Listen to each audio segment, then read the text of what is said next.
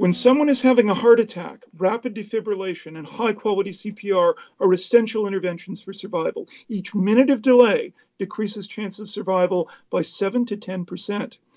High rise buildings pose a unique challenge for first responders trying to provide timely defibrillation or CPR. The number of people living in high rise buildings continues to increase, and therefore, there are more and more people at risk of delay should they need urgent medical care.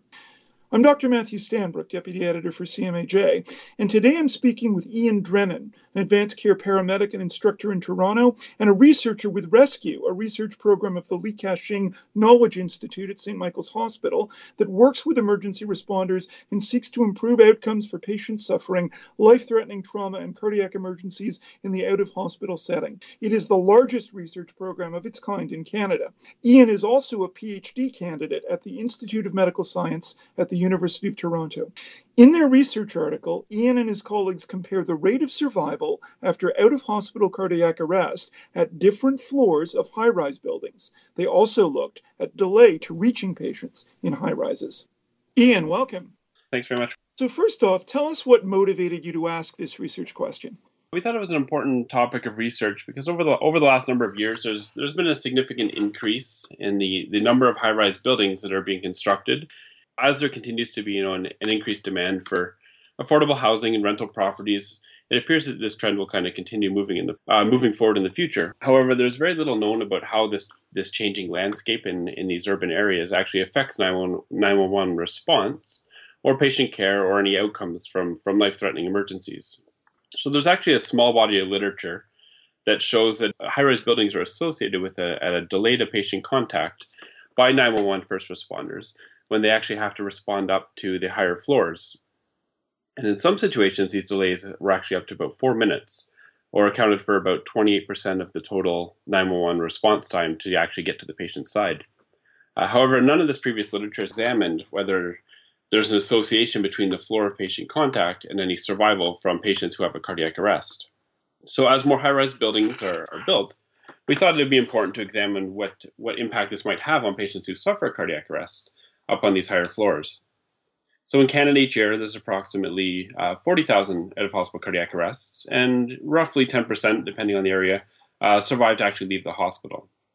There's many factors that actually affect whether a patient will actually live or die uh, after a cardiac arrest. So things like immediate bystander interventions, CPR, uh, use of an AED, quicker 911, 911 response times, these can all actually have a significant impact on patient outcomes. And for this reason, we wanted to examine a number of factors in relationship to the higher vertical vertical heights or the higher floors of, of patient contact, such as whether there was any differences in these bystander interventions, uh, whether whether there was actually delays to patient contacts that we found within our, within the 911 response system, and whether there was actually a difference between survival between the lower floors and the higher floors in the high-rise buildings. And finally, we were hoping to determine whether there were actually important variables that we could identify that were associated with this difference in survival. So you wanted to look at outcomes of cardiac arrests among people living in high rises, which people haven't looked at before. So how did you go about doing that? Where did you get your data from, and who did you study? For our primary outcome, our primary objective was to examine the effect of this vertical height. Uh, we called it a vertical height, which is basically the difference between the lower floors and the higher floors in, in high-rise buildings uh, and the, the effect this would actually have on survival to hospital discharge after cardiac arrests. So in our in our study, we actually used the third floor of the building as a cutoff between higher and lower floors, and this is a currently captured data point uh, on the approved government approved ambulance call reports that are currently filled out by paramedics in the field. So that's why we use the the third floor as a as a cut point, uh, higher vertical heights. So we use data from the Toronto Rescue Net Epistry database which is a, a, database that's housed at Rescue and St. Michael's Hospital, and it basically it collects uh, pre-hospital and in-hospital data from consecutive cardiac arrests that occur in a number of regions within southern Ontario. So from this data set, we actually included a, a subset of cardiac arrests from the from the Epistry data set uh, in our study that occurred either within the city of Toronto or the neighboring regional municipality of Peel. We used these regions as we determined that they actually had a, a higher population density, so more more high-rise buildings than some of the other regions regions in the database. So we included all of the adults. So adult was defined as greater than 18 years of age. Uh, cardiac arrests that were treated by 911 responders, which included both paramedics and the fire department because they have a, a, tiered agreement. So they're both dispatched to cardiac arrests that occurred in these regions. And they had to have occurred in private residences. So our last inclusion criteria were that the cardiac arrests that we include, they had to have no obvious cause such as traumas or drug overdoses or drownings, things like that, and therefore they would be presumed to be of, of cardiac in nature. So we went through the database, and from those regions, we included all the cardiac arrests that occurred between January 1st, 2007 and December 31st, 2012. You've got all the cardiac arrests happening in the Toronto area. You're looking at all types of private residences, and you have data on uh, high rise versus not, and uh, above floor three versus not. So that's a lot of stuff to work with. What did you find? What differences did you observe between cardiac arrests that happen on lower floors versus higher floors? We actually found a couple of really interesting things between the cardiac arrests that occurred on the lower floors and, and the, the higher floors.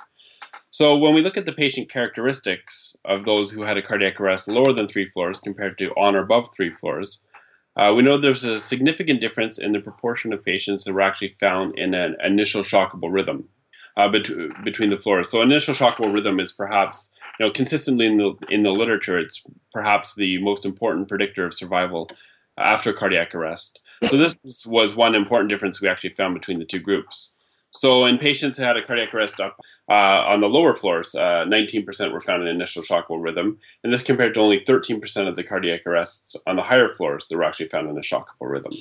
So that was one important difference we found, but uh, patient characteristics between the, between the two groups of patients. The second thing we found that was that although the 911 response time, so the time from the call that the call came into the dispatch center to when the the first vehicle arrived on scene was not different between the two groups. There was an average of about 6.2 minutes.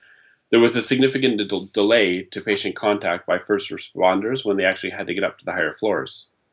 So the time from arrival on the scene to when they actually got to the patient was almost a full two minutes longer on the higher floors. So it was three minutes versus 4.9 minutes when it occurred on the higher floors.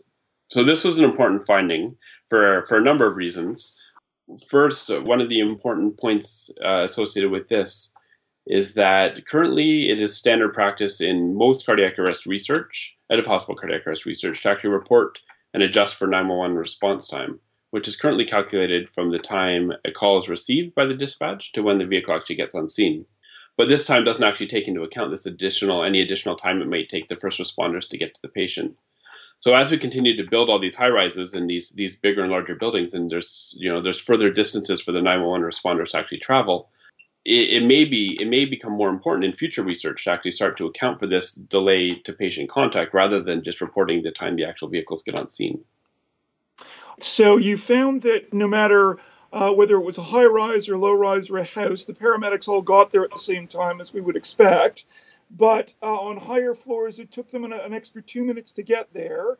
And the rhythm that patients were in when they found them were substantially less likely to be shockable on high floors when they got there. So, what happened to the patients after that? What did you find out about the success of resuscitation and the outcomes of patients uh, on higher versus lower floors? Yeah, so good question. So, a couple, a couple interesting things we found there as well. So, from our primary outcome, based on the floor of, of patient contact, uh, overall, we had a survival of 3.8% in all of our patients in our population. However, there was a statistically significant difference between survival if the cardiac arrest occurred on higher floors versus lower floors. And again, that cut point was, a, was the third floor of patient contact. So on the higher floors, the survival rate was actually only 2.6%. Well, on the lower floors, so any, any cardiac arrest that occurred lower than three floors, we actually found a survival of 4.2%. And so when we put this into a, a regression analysis and we adjusted for, for some of the other common predictors of survival, collectively known as the Utstein variables, so things like age, the sex of the patient, whether they had the, the cardiac arrest was witnessed by a bystander, if the bystander performed any CPR, and then the, the initial rhythm, we found that the floor of patient contact, again dichotomized by the, the third floor, was still significantly associated with survival to discharge and there was an odds ratio of 0.70 for decreased survival on higher floors. Now, I'm going to ask you the question that everyone's going to have on their minds as soon as they hear this result or read this paper. If they or loved ones of, of theirs live in, in an apartment or a high rise, they're going to be wondering okay, how high do you have to be before this increased risk of not surviving a cardiac arrest kicks in. Now, your data were dichotomized at floor three because that's how it's recorded on the emergency records. But you also had the opportunity to look at the exact floor, didn't you? So let me ask you about that. Is there a threshold floor above which you know that that risk really kicks in, or is this a continuous effect, really from the ground up? Uh, there's this continuous risk floor by floor. What did your data suggest about that? Yeah, in, interestingly enough, so we you're right. We we we did have an opportunity to go back and we performed a bunch of, of secondary analyses, and one of them was to look at the the floor based on the individual floor of contact. So again, not dichotomized by by the initial variables we had, but we went back in and looked at the data based on the pickup address, and we could determine uh, which floor of patient contact or for the exact floor that the cardiac arrest occurred on. And we actually found a pretty interesting spread to our data. So we had a range. There was a range in the data from obviously cardiac arrest occurring on the first floor all the way up to the highest floor that we had was the 48th floor in our data set. Uh, but the mean was actually only the second floor. And interestingly, in our data, only 0.9%, uh, two of the 216 cardiac arrests that occurred above the 16th floor survived. And interesting, this is interesting because this is actually the definition that's used for threshold to define medical futility. So, and that was at the 16th floor. And then there was actually no survivors that survived above the 25th floor. So, at a 30 cardiac arrest above 25 floors, uh, there was nobody that survived above that time point as well. It appears that even though we our initial analysis was based on the, the third floor, that if you if you break it out into individual floors, that there's a stepwise progression as you get higher and higher. That this the same relationship seems to to hold based on the individual floor of contact. And when we plug that into our secondary analyses uh, as the, the regression analysis, uh, there was a, a, significant association between each individual floor of patient contact and a decreased survival as you went up floor by floor. Wow, so that's going to give a lot of people pause who live in high-rise buildings who might risk for, for sudden death there. You know, it, it, goes up the higher you are, and above 16, you, your chances are, are not so great there. Now, let's look at the converse there. People listening or, or, reading sitting in houses, they may be thinking, well, this doesn't apply to me. But you did look at houses, didn't you? Is there any evidence that this phenomenon also applies to houses that have more than one level? So, so we did we did look at uh, as one of our secondary analysis. We did look at the, the difference between houses and apartments. So our overall analysis was within all private residents. So then we broke them up based on whether you lived in an apartment, a condo, or it was a house or townhouse. And when we analyzed that data, uh, it, the same relationship seemed to hold true for the apartments and, and, and condominiums that the higher up you went, the, the worse survival you had. However, we couldn't find the same relationship in houses and townhouses. So when we looked at the townhouses and, and houses separately, um, their survival on or above the third floor was 1.4%, uh, and this was compared to 4.1 below that. However, it was not statistically significant because, as you can imagine, in a house townhouse, there was relatively few cases that actually occurred on or above a third floor of the house townhouse compared to the number that occurred below that. So, uh, the the data for the houses and townhouses was just it was it was skewed to, so that there was nothing we could find uh, significant in in those populations. So perhaps some reassurance for home dwellers there. So give us all some hope here. This is obviously a, a serious thing for, you know, uh, many older people live in live in high-rise buildings, have sold their houses, downsized, condos popping up all over. What can we do about this problem? What changes could we make that might improve survival in high-rise buildings? Yeah, so I think luckily I think there are some things that we can do, and we did. I think we, we had a couple explanations for why we see this relationship in the first place uh, between the floor of contact and survival. So first, as we mentioned before, there was a, a delay to patient contact by the 911 first responders when they had to get to the higher floors. And so once the patient collapses in cardiac arrest, you know, without immediate bystander CPR and defibrillation by an AED, the patient can rapidly deteriorate, like we spoke about, from a shockable to a non-shockable rhythm. This was actually what we found in our study was that the higher floors had much less shockable rhythms. Uh, a second possible explanation for the decreased survival that we that we thought about is that although the 911 responders, the time it takes the 911 responders to reach the patient is important, there may also be an equivalent delay now on the extrication side from the patient's apartment out to the ambulance and then to the hospital. So once a decision has been made by the first responders, to say, okay, we're going to transport this patient to the hospital, then there has to be a little bit of a shift of focus that occurs from you know solely focusing on you know just good quality, you know, fast, deep chest compressions to now also making you know a bunch of decisions around how and when they get the patient to the ambulance. And this often means unavoidable interruptions in in CPR, or you know at least lower quality CPR while you have the patient being lifted up onto a stretcher or transferred and then taken out of the building, whether by elevator or stairs, where sometimes you know logistically it's not even physically possible to, to perform CPR for a period of time. So it's unknown really what the quality of CPR is like during the time period of extrication, and if this has any impact on patient outcomes. But we did identify, I think, a, a number of potentially modifiable factors that could help improve survival in some of these situations. So it's well known that bystander CPR and rapid defibrillation with an AED can almost more than double survival from cardiac arrests. However, the, the use of AEDs in our in our study was actually extremely low. So only 0.4% of these cardiac arrests actually got an AED applied to them in these in these situations. So one of the things uh, I think we can do is to develop initiatives to increase awareness of the importance of bystander CPR and increase the rate of CPR and AED usage in, in these private residences. So one important factor to consider might be standardized placements of AEDs in high-rise buildings. This will allow easy access to AEDs for bystanders. It could either mean you know placing AEDs on a on a standard floor as you go up the building. You could say you know every fifth floor we now have an AED on, or somewhere that people would know where to find an AED when the situation arose that they might need one.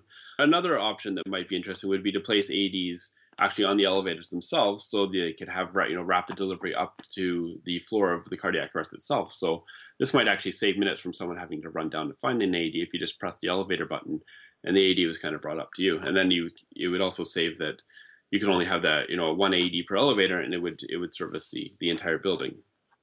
So that's one thing I think that we could do is trying to improve the, the rates of bystander CPR and improve the rate of AED usage in these in these situations Second thing I think we need to do is ensure that there's some sort of building response plan in place that includes, you know, discussions with building tenants and maybe the building tenant organizations to ensure first maybe that individuals, you know, and maybe uh, most individuals can be trained in CPR and AED use, perhaps also including training for building security staff to ensure that there's always someone, a bystander, willing to perform CPR uh, with an AED that's close by. I think part of the response plan also has to include ensuring that 911 responders have easy and immediate access to buildings and elevators to minimize any delays to the patient. So this might include notification to security uh, of a call to 911 to ensure that you know elevators are down waiting on the ground floor for first responders, and this would include both firefighters and paramedics because often they may show up at different times, but making sure the elevator is readily available for both of them, and that there's no barriers to actually getting into the building. So sometimes you know sometimes you'll get to a, an apartment building and the the doors might be locked or there might be no one that answers the phone to actually let you into an apartment building. And then you have to wait for the elevators who are, are carrying people up and down on the floors to actually come down. And all these can can start to to add up to these these delays that we're seeing to actually reaching the patient on the higher floors so now, Ian, you're a paramedic yourself. I presume you've been in situations where you've been called to resuscitate a cardiac arrest in someone on a high floor. Do these results change the way that you're going to approach situations like that in future in any way? Great question. Um, from my experiences, I think a, a lot of what what I see out on the road kind of mimics some of the the recommendations we have from the paper here, and that a lot of the the delays I think have to come from you know the pre-planning type stages for for the cardiac arrest, right? So by the time the the first responders get there, a lot of the time it's it's stuff like you know there's no access to actually getting into the building. So this is something that would have to be done kind of up front to make sure that you know the door's unlocked or you know there's someone that can answer a phone to to let people in or that the elevators are down waiting. So you, sometimes you, there's a significant delay to even get on an elevator to actually get up to, to see a patient when you arrive on scene. And so these are all things that actually I, I think are kind of common, um, unfortunately, when you get out into the real life situation. Because a lot of these things tend to happen on a regular basis. So stuff like that, I think, has to be addressed in advance planning before the 911 call uh, is actually placed. But as far as the individual care, as a paramedic, when I get up to the floors, I think it's something that paramedics should be aware of that this occurs and to see if they can, you know, maybe there's some ways that they can they can consider to to get to the patient a little bit quicker. Well, these are some very salient findings you've uncovered, and uh, thank you uh, for sharing them with us today. Uh, thanks very much for the opportunity to discuss the results of our study. I've been speaking with Ian Drennan, advanced care paramedic and instructor in Toronto, and a PhD candidate with Rescue, Li Ka-shing Knowledge Institute at St. Michael's Hospital and the Institute of Medical Science at the University of Toronto. To read the research article he co authored, visit cmaj.ca.